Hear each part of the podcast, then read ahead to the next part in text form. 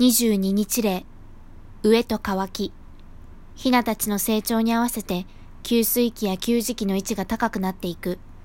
平均的な成長に合わせて高くするので、メイたちにとってはたまたまちょうど良いが、足が悪いヒナや体の小さいヒナには高すぎることがある。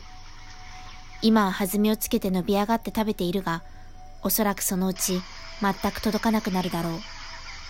体重920グラム。工場式畜産。メイたちの農場のような工場型の畜産は20世紀半ばに急速に拡大しました。アニマルウェルフェアを向上させても、一人で数万ものヒナを管理し続ける限り、工場型畜産であることに変わりはありません。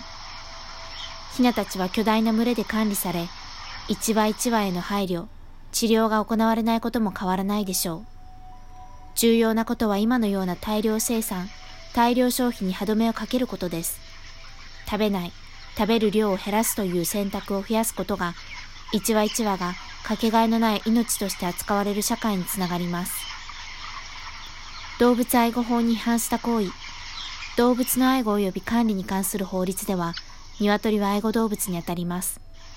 今日もメイたちは動物愛護法違反の虐待を受けている可能性があります。水を与えずに衰弱させる行為、第44条2項。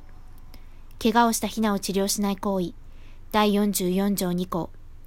弱ったり疾病を抱えるヒナを治療せずに衰弱させる行為。第44条2項。ヒナを餓死、衰弱死させる行為。